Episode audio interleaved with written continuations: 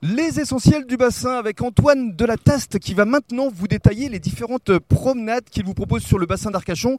On est à bord d'une pinasse, comme c'est le cas d'ailleurs actuellement, et euh, vous nous emmenez où on veut. Oui, c'est ça. En fait, je peux aussi bien vous proposer des balades sur une pinasse traditionnelle ou une pinasse moderne ou un bateau rapide pour euh, plusieurs types d'activités.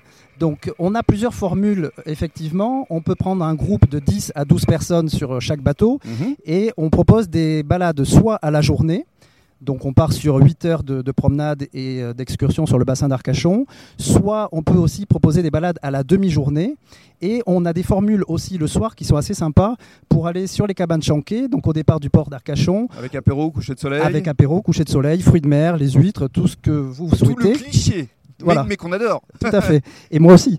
Et on peut partir sur une balade, de- enfin sur cet apéro pour 2 heures ou 3 heures. Alors, vous êtes à la fois skipper, mais aussi et surtout guide, c'est-à-dire que vous racontez l'histoire du bassin. Oui, c'est ça. En fait, je- je- j'explique un peu l'origine du bassin d'Arcachon et j'explique un petit peu ben, le- les parcs ostréicoles, les cabanes chanquées, l'origine.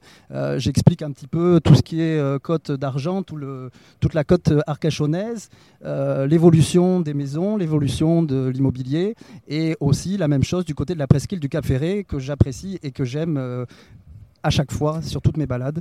Et des alors, petits villages typiques ostréicoles du ba- de, de- de l'herbe, du canon. Mhm. et pour vous contacter, évidemment, il y a un site internet. Oui, avec euh, Private Captain, euh, private-captain.fr, où j'ai créé mon site, effectivement, pour proposer euh, mes services de marin, qui sont aussi bien pour euh, des particuliers qui ont un bateau et qui souhaitent avoir un skipper pour une journée, pour profiter en fait de la journée en famille sans avoir les soucis de la manœuvre du bateau, ou alors je suis aussi skipper euh, pour euh, des professionnels qui louent des bateaux et qui cherchent un skipper à la journée pour des personnes qui ne connaissent pas le bassin d'Arcachon. Et dans le cadre d'un troisième podcast, vous allez nous parler de la grande nouveauté.